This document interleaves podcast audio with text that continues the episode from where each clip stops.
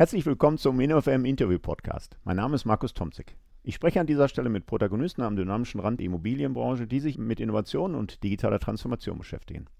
Heute freue ich mich auf ein Interview mit Herrn Dr. Thomas Heer. Er ist nicht nur einem Insiderkreis bekannt als Head of Digital Innovation des Immobilienberatungs- und Dienstleistungsunternehmens CBRE und wird ab 1. Mai CEO der Evana AG. Herzlich willkommen, Thomas Heer, zum InnoFM Podcast. Ja, vielen Dank für die Einladung, Herr ja, Herr, bevor wir zu Ihrem spannenden Move kommen, ähm, geht, glaube ich, auch in diesem Podcast kein Weg daran vorbei, kurz äh, die Corona-bedingte Pandemie mal zu streifen. Also auch wenn, wenn dieser Podcast ja nur 14-tägig erscheint und damit dieser Dynamik der Entwicklung ja kaum Schritt halten kann. Aber äh, ja, die Pandemie stellt nicht nur das Gesundheitswesen und, und ja, die ganze Gesellschaft äh, in dieser Social Distance-Phase vor unglaubliche Herausforderungen. Es wird ja auch äh, in Deutschland insgesamt vor einer Rezession historischen Ausmaßes gewarnt. Jetzt können wir die Auswirkungen natürlich im Einzelnen ähm, sind sehr unterschiedlich und auch kaum prognostizieren.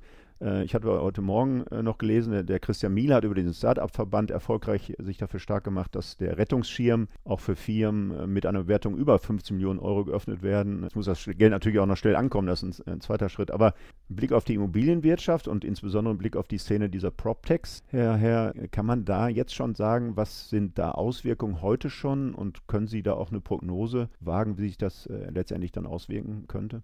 Ich glaube, wie immer äh, im Leben gibt es da zwei Seiten der Medaille. Auf der einen Seite äh, haben wir natürlich mit dem Positiven anzufangen einen unglaublichen Lerneffekt, der sich jetzt quer durch unsere Branche äh, auftut. Und dann lasse ich mal bewusst, sage ich mal, die FM-Dienstleister, die teilweise in der öffentlichen Wahrnehmung auch ein bisschen zu wenig anerkannt werden. Aber wenn man sich überlegt, was jetzt für Anforderungen gerade an Reinigung, an Hygienestandards stehen, dass unser gesamten Gebäude natürlich weiter betrieben werden werden müssen, gerade die kritische Infrastruktur, Datencenter und so weiter, dass das alles weiterlaufen muss. Da machen die Kollegen, die in dem Bereich unserer Branche unterwegs sind, natürlich einen super Job und den muss man genauso danken wie den Pflegekräften und den Sicherheitskräften und so weiter. Also das ist die eine Tatsache und die können natürlich auch nicht im Homeoffice arbeiten, sondern die müssen einfach vor Ort in den, in den Facilities sein. Also insofern äh, riesen dafür. Auf der anderen Seite haben wir natürlich viele, die sich im Bereich Property Asset Management beschäftigen, die viel auch äh, von zu Hause aus machen können, wo natürlich Fragestellungen äh, remote arbeiten, Zugriff auf Daten und so weiter eine zunehmende Bedeutung bekommt. Wir stellen heute fest, dass quer durch alle Hierarchieebenen die Leute auf einmal mit äh, Videokonferenztools und so weiter wunderbar klarkommen, aber natürlich ein Hemmnis dann haben, weil bestimmte Zugriffe auf Daten nicht da sind oder Unterschriften halt doch physisch geleistet werden werden müssen und so weiter. Also ich glaube, da wird es einen Push geben. Und dann haben wir natürlich alles das, was mit Baustelle, Bauüberwachung, äh, Planung, technische und wirtschaftliche Bewertung zu tun hat, wo man heute natürlich dann wieder an Grenzen stößt, was die Frage der Begehbarkeit von Objekten angeht oder Zugänglichkeit zu Mieteinheiten, wo die Mieter zugeschlossen haben und zu Hause arbeiten. Äh, da gibt es natürlich auch eine gewisse Behinderung, aber eben auch die Frage, wie kann man, sagen wir, in Richtung Digital Twin gedacht, wie kann man solche Sachen in Zukunft möglicherweise auch äh, stärker remote machen, als man, als man sie heute macht. Also ich glaube, insgesamt äh, ist eine große Fragestellung für unsere Branche, wie wir, äh, weil Sie auf PropTech sich bezogen haben, wie wir mit Technologie auch in solchen Fällen, äh, in solchen ja, außergewöhnlichen Fällen wie Corona, aber eben auch in unserem allgemeinen Leben dort Lösungen finden. Und ich meine, es gibt ja auch positive Effekte, wenn man sich anguckt, wie sich die Verschmutzung äh, reduziert, wie schnell man mit dem Auto heute doch wieder von A nach B kommt und so weiter. Also vielleicht können wir ja auch ein bisschen was aus der Krise lernen. Ja, mit Sicherheit. Ja, zunächst mal herzlichen Dank für, für diese erste äh, Einschätzung. Ich glaube schon, dass uns das Thema noch ein bisschen berühren wird, nicht nur, aber auch in diesen Branchen. Ja, und bin mir auch ziemlich sicher, dass Deutschland da eine ziemlich heikle äh, De Debatte vorsteht, ja, wie man jetzt gleichzeitig versucht, Leben zu retten und auf der anderen Seite eben diese enormen wirtschaftlichen Schäden zu minimieren. Also ich meine, viele der Startups, aber PropTechs haben eben keine große Kapitaldecke, um jetzt monatelang Einkommensverluste ähm, äh, entsprechend wettzumachen. Ne? Also, das stimmt und, und, und es, es, baden, es baden wieder auch eigentlich die Ärmere der Gesellschaft aus. Ich meine, es doch irgendwie fast schon äh, eine Ironie der Geschichte, dass die Leute, wo wir permanent gespart haben in den letzten Jahren, Gesundheitswesen, Pflege, Sicherheit, dass das jetzt die sind, die in vorderster Front stehen müssen und quasi die äh, den Karren aus dem Dreck ziehen müssen. Ja, also insofern hoffe ich mal, dass man sich auch, äh, wenn die Zeiten wieder normaler werden, daran erinnert und vielleicht auch nochmal darüber nachdenkt, wo so eine Gesellschaft ihre Ressourcen einsetzen sollte. Hm. Ja, nur mal zurück zu Ihrem spannenden Move, Herr. Ähm, als ich im letzten Sommer mit dem Gedanken hier schwanger gegangen bin, diesen Podcast ins Leben zu rufen, da habe ich mit Modager die erste Folge aufgenommen und äh, bin dann mit ihm im Nachgang durchgegangen, wen wir unbedingt jetzt in so einen Podcast zu diesen Themen reinnimmt. Und da hat er gesagt, ja klar, Thomas Herr, unbedingt, es muss, aber der wird keine Zeit haben. Jetzt haben wir nach mehreren Anläufen ja heute das Zeitfenster gefunden ähm, und das ist im äh, mehrfacher Hinsicht ja für diesen passionierten Podcaster wie mir ein, ein Glücksfall, äh, den wir jetzt im Weiteren ein bisschen einordnen können, Herr wir konnten es, glaube ich, im Februar war es, ne? konnten wir es lesen und dann auch auf Twitter verfolgen, in einem ganz witzigen Video, wo, wir, wo sie dem Sascha Donner äh, in dem Fahrstuhl hinterhergesprungen sind und dann gesagt haben, ja, Lung, ab 1. Mai ähm, begleite ich dich auf dem Weg nach oben. Ähm, erstmal herzlichen Glückwunsch, Herr Herr, zu diesem Move, aber Sie haben jetzt die große Gelegenheit, einer stark wachsenden Podcast-Gemeinde mal diesen Move äh, zu erläutern. Wie, wie kam es dazu? Was waren Ihre Motive und Hintergründe zu diesem Wechsel von einem ja doch sehr etablierten großen Player zu einem PropTech äh, mit, ja, ich glaube, die Zahlen in der Recherche mal sind beeindruckend. CBRE, 90.000 Mitarbeiter, 115 Jahre Geschichte und jetzt wechseln zu so einem PropTech, das äh, ja, ca. 90 Mitarbeiter, also nicht 90.000, sondern 90 Mitarbeiter hat und ich glaube nur fünf Jahre alt ist. Das äh, ist erklärungsbedürftig. Gut, wenn man ein bisschen die Recherche weiterführt und meinen Background recherchiert, dann sieht man, dass ich äh, 20 Jahre selbstständig war, äh, verschiedene Unternehmen aufgebaut habe, eines davon äh, dann an CBI verkauft habe und äh, damit auch in dem Konzern war die Thematik hat für mich eigentlich eher was damit zu tun, dass es eben eine reizvolle Anfrage, eine reizvolle Aufgabe war, sich nochmal um so ein nicht mehr ganz kleines Baby, aber dann doch ein mhm. junges äh, Unternehmen zu kümmern und das in die nächste Wachstumsphase zu begleiten mit großen Ambitionen und ich glaube auch einem äh, tollen Produkt. Das hat aber für mich jetzt, es war keine Entscheidung gegen ein, eine der Optionen, sondern eigentlich eher eine Entscheidung für diesen stärker unternehmerischen Weg wieder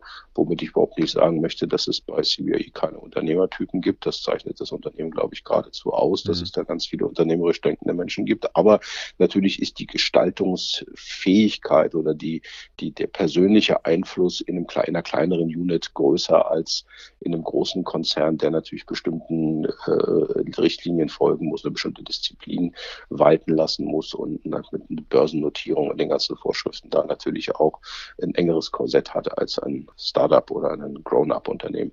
Also ich hatte eine super Zeit bei CBI. Ich glaube, ich hatte, bin da auch an einem Punkt dann angelangt, wo wir super Grundlagen für eine nächste Stufe der Evolution gelegt haben im Bereich Digitalisierung und Innovation.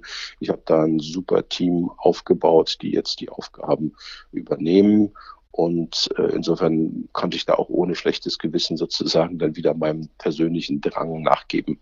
Ja, Sie haben es im Grunde schon beantwortet, aber was mich im, im ersten Moment bewegt hat, die Frage, Sie haben bei CRU, also Sie angetreten, um, um so eine neue Innovationskultur zu entwickeln. Und das ist nach unseren Erfahrungen äh, nach fast 30 Jahren Innovationsforschung und Beratung ja kein Selbstläufer, so einen Riesentanker auf eine neue Spur zu setzen.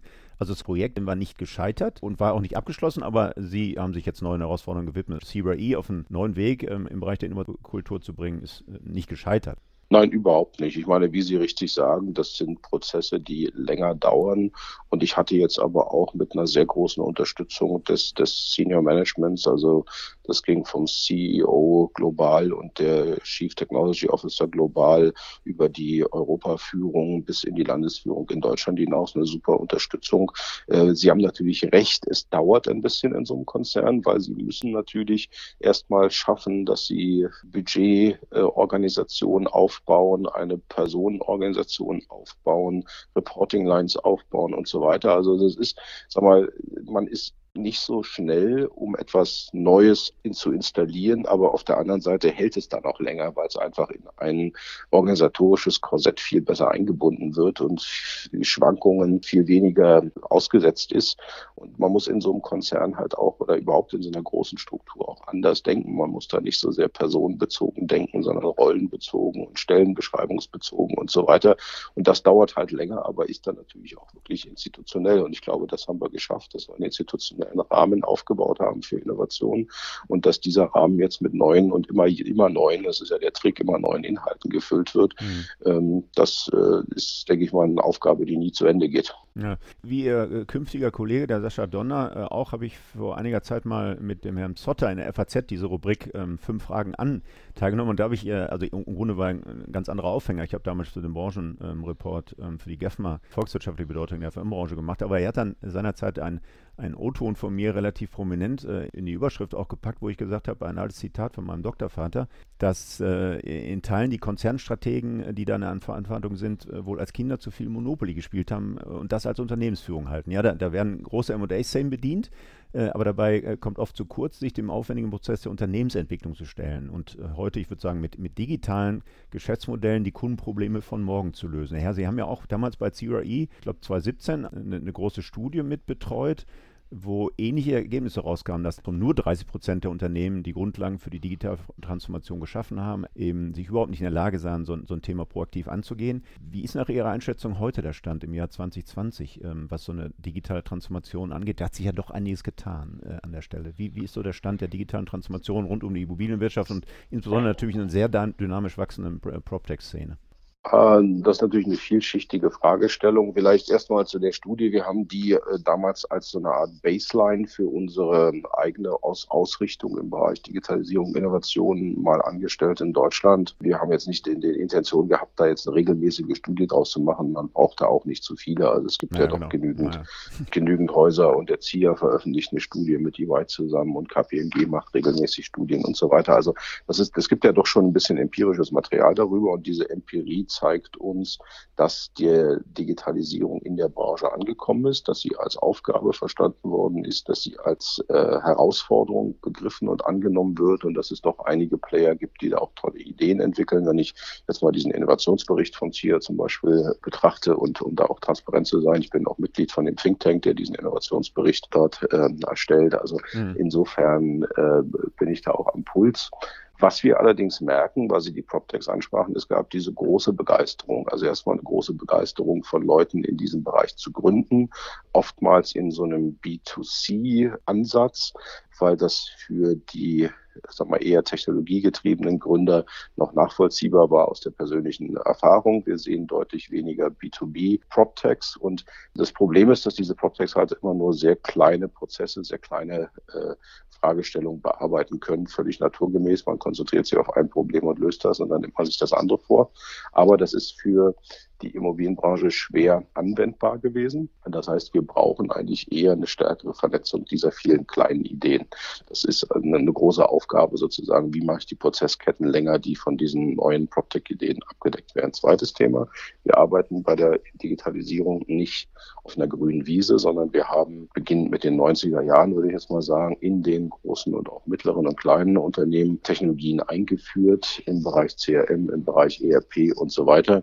Und da haben wir natürlich jetzt Systeme implementiert, Leute geschult, die heute nicht von heute auf morgen verschwinden und die natürlich auch als Anbieter einen gewissen Schutzbedarf haben für ihre eigene Software und demzufolge jetzt vielleicht nicht immer sofort Hurra schreien, wenn da ein PropTech um die Ecke kommt und sagt, ich kann das aber viel besser. Ja, also mhm. sozusagen diese Legacy-Produkte sind etwas, mit dem wir uns auseinandersetzen müssen. Und dann kommt dazu, und das ist eigentlich der Grund, warum ich mich auch für Ivana entschieden habe, dann kommt dazu, dass wir in ganz vielen vielen Unternehmen zwar ein großes Verständnis dafür haben, dass wir eigentlich mehr datenbasiert arbeiten müssen, aber diese Daten sind halt nicht verfügbar. Die stecken in Dokumenten im Keller irgendwo. Im besten Fall stecken sie in eingescannten Dokumenten irgendwo auf einem äh, Laufwerk im Unternehmen. Aber das sind halt Dokumente und keine Daten. Und der große Ansatz von Ivana ist letzten Endes zu sagen, lasst uns diese Dokumente in Daten verwandeln und lasst uns diese Daten verfügbar machen für alle möglichen darauf aufbauenden Analyse- und Automatisierungs- und sonstigen Prozesse.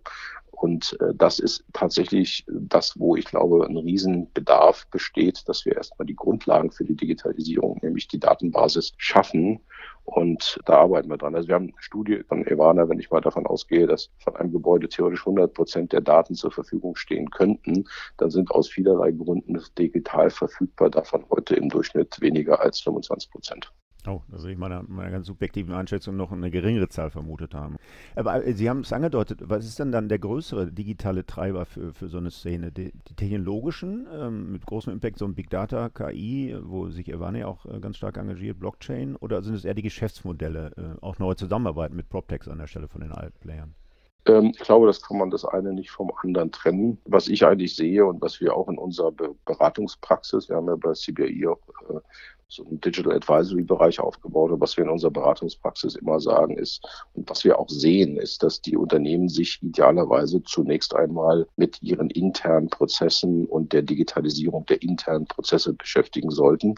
Und wir sehen auch, dass zwischen 70 und 75 Prozent der Projekte, die in den Unternehmen in Deutschland gerade laufen, sich damit beschäftigen. Also praktisch Automatisierung, Digitalisierung der Rechnungsläufe, wirklich Zusammenfassung und, und, und Erfassung der, der, der vorhandenen Daten und Dokumente etc. Also all diese Themen, das Unternehmen erstmal selber zu digitalisieren und mit den Effizienzsteigerungen, die ich damit gewinne, halt Ressourcen frei zu machen, um mich dann im zweiten Bereich darum zu kümmern, meinen Umsatz zu digitalisieren, meine Kundenbeziehung zu digitalisieren, neue digitale Angebote zu machen. Und sag mal, da, wo dann das digitale Unternehmen und der digitale Kunde oder die digitale Kundenbeziehung aufeinandertreffen, da können dann auch neue digitale Geschäftsmodelle entstehen.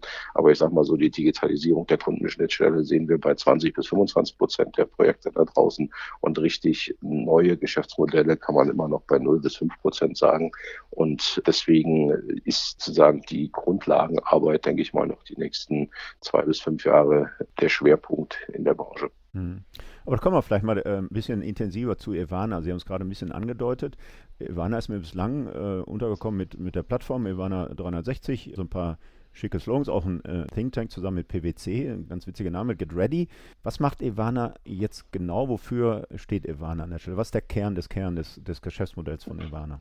Na, der Kern des Geschäftsmodells ist es tatsächlich ähm, institutionellen Asset Managern äh, mit internationalen Portfolien eine Basis zu geben, um ihre Dokumente zu erfassen, zu ordnen, zu kategorisieren und aus diesen Dokumenten Daten herauszulesen. Der Kern von Ivana ist diese Ivana KI, die sozusagen eine Kombination unterschiedlicher KI-Anwendungsfälle, also Semantik, Natural Language Processing, neuronale Netze, praktisch äh, Advanced Learning zusammenführt mit und mit statistischen Elementen unterlegt und dadurch eine wirklich einmalige am Markt KI-Maschine geschaffen hat, die in der Lage ist, sehr schnell zu lernen und auch anders als klassische Deep Learning-Prozesse einfach wegen des Branchenverständnisses und demzufolge so eine Art schon eingebetteter Vorerkennung von Dokumententypen eine sehr viel geringere Anzahl von Dokumenten zum Anlernen braucht. Also das heißt viel zu viel flexibler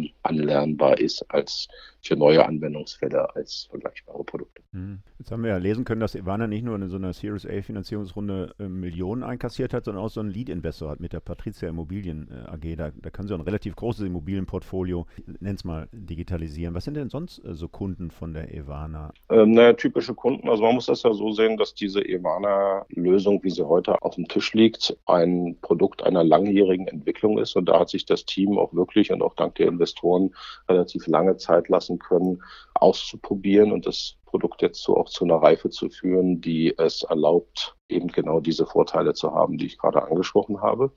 Und äh, in dieser Zeit hat man mit vielen Anbietern oder mit vielen Partnern zusammen also man kann es auf der Internetseite nachlesen, mit, mit PwC, mit Clifford Chance, mit Greenberg Traurig zusammen sozusagen dieses Produkt angelernt und entwickelt und auf diesem Weg natürlich auch bestimmte punktuelle Fragestellungen gelöst für Kunden äh, wie die Patricia oder wie HIH oder wie Dresden Sommer zum Beispiel, äh, die sozusagen noch nicht das volle Spektrum der jetzt auf dem Tisch liegenden Lösung, sondern Einzelfacetten davon genutzt haben, um spezifische Fragestellungen zu beantworten. Und sozusagen auf der Grundlage ist zum Ende letzten Jahres oder drittes Quartal letztes Jahr dann die jetzt sozusagen Off-the-Shelf-Lösung ähm, Ivana 360 entstanden, die jetzt auch im größeren Maße ausgerollt wird. Und wir sind gerade wirklich intensiv und da gibt es viele Gespräche, die ich jetzt hier in der Öffentlichkeit nicht äh, teilen, nicht, nicht teilen möchte. Viele wirklich sehr interessante Gespräche mit internationalen Asset Managern, äh, die ein hohes Interesse an diesem Tool haben. Und äh, wir sind da sehr zuversichtlich, dass wir in den nächsten sechs Monaten da doch sehr viele neue Kunden onboarden können. Hat natürlich jetzt wieder, Sie sprachen Corona an, natürlich verlangsamen sich solche Prozesse jetzt auch, denn so gut wie Videokonferenzen sind, aber irgendwann muss man halt dann doch mal irgendwie miteinander reden und, mhm. äh, und Entscheidungen treffen. Und ähm, natürlich sind auch Immobilienunternehmen gerade ein bisschen vorsichtiger geworden, was die Kontinuität der Mieteinnahmen angeht. Hm. Ähm, Sie haben es angesprochen, im Grunde geht es um eine sehr intelligente KI-Anwendung. Sieht dann eigentlich so ein Pricing-Modell aus? Das werden Sie wahrscheinlich früher in jedem Pitch äh, am Ende nochmal betont haben, wie ein Pricing-Modell aussieht. Ist das so eine Art SaaS-Lösung dann oder wie kann man sich das vorstellen? Das ist eine komplette, also das ist auch gerade die Umstellung, das ist eine komplette SaaS-Ansatz, also Software as a Service für die Kollegen, die mit dem Begriff vielleicht ja, nicht sorry. so viel anfangen können. Ja, danke Ihnen. Ja. Äh, äh, das bedeutet also, dass man mit äh, jährlichen oder auch länger laufenden Subscriptions, also praktisch Lizenzen arbeitet und äh, die Lizenzmodelle sehen dann in der Regel am Markt relativ einfach aus, dass es eine Pauschale pro Asset gibt, die dann natürlich nochmal gestuft ist, wie viele Assets sind es insgesamt, äh, wie komplex sind die Assets, äh, wie lange läuft der Vertrag und so weiter. Hm. Wie würden Sie denn Ihre Rolle bei der Ivana jetzt beschreiben? Jetzt interessant war zu lesen, dass der Gründer einen Schritt zurückgegangen ist. Was ist denn jetzt Ihre Rolle bei der Ivana? Also Ivana ist jetzt in, praktisch in einer Phase, wo wir sagen wir, das Produkt weitgehend entwickelt haben. Natürlich muss an diesem Produkt permanent weiterentwickelt werden. Also wir haben ja keine, heute nicht mehr so, man hat ein Produkt und das ist dann für drei Jahre gut, sondern es ist eine agile Entwicklung. Es kommen immer wieder neue Anforderungen von Kunden, die sozusagen einfließen und die dann eine, die dann eine Weiterentwicklung des Produkts erforderlich machen. Von Bugfixing jetzt mal völlig aus, außen vorgenommen, ja. Peter ist jemand, der ist interessiert an neuen Entwicklungen, an Visionen, an ähm, so, so ein bisschen so ein Treiber. Es gibt ja diesen schönen Spruch von Henry Ford, wenn ich meine Kunden gefragt hätte, da hätten sie schnellere Pferde verlangt. Mhm. Ja. Peter Und war jetzt der Gründer, ne? Da müssen Sie unsere Hörer nochmal Peter, Peter Muckes, ja, genau. der ist mhm. praktisch der Gründer, der sozusagen auch eher aus der technologischen Schiene kommt als aus der Immobilienbranche. Und wir wollen Peter auch wieder dafür freisetzen, zu sagen, na klar, ist der Haupttreiber, wie sich das Produkt weiterentwickelt, erstmal der Kunde. Ja. Und der Sascha Donner als zweiter Gründer mit einem Background in der Immobilienbranche ist derjenige, der sozusagen verantwortlich ist, sozusagen das Produkt zu verkaufen, die Services zu verantworten, die Operations zu verantworten und die, und die Weiterentwicklung entsprechend den Kundenanforderungen zu entwickeln. Und jetzt sehen wir natürlich, das ist kein unlösbarer Konflikt, aber es gibt natürlich immer das, die Kunden fragen nach etwas, nach schnelleren Pferden, ja, und äh, wir wollen eigentlich ein Auto bauen. Ja, und äh, da ist dann natürlich das Thema, Sie müssen auf der einen Seite den Autoingenieur, also sprich den Peter, ne, unterstützen und weiter im Team haben. Und auf der anderen Seite müssen Sie natürlich auf die Anforderungen Ihrer Kunden, gerade wenn sie in der Breite ausrollen, reagieren. Äh, das produziert einen gewissen ich will nicht sagen Konflikt, aber ein gewisses Spannungsfeld.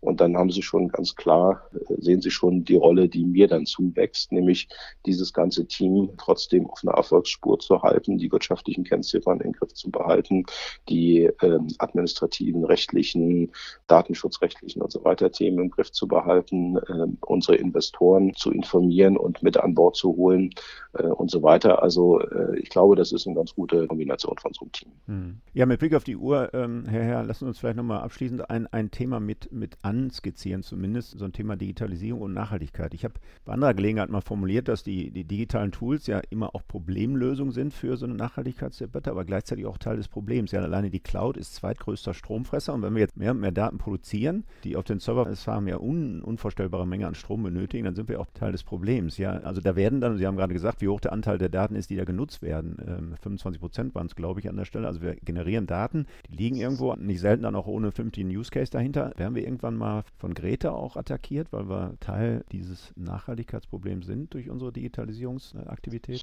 Ähm, also wir sprechen eine interessante Fragestellung an, die natürlich zunehmend in die Öffentlichkeit, äh, auch in die öffentliche Diskussion kommt, noch nicht so stark. Also ich glaube, wir sind in dem Umweltbeitrag der Digitalisierung der Immobilienbranche immer noch deutlich unter den sonstigen 40 Prozent des Energieverbrauchs und was weiß ich, der Emissionen, die auf die Immobilienbranche zurückgehen, entfernt sind. Aber nichtsdestotrotz sollten wir uns darum kümmern.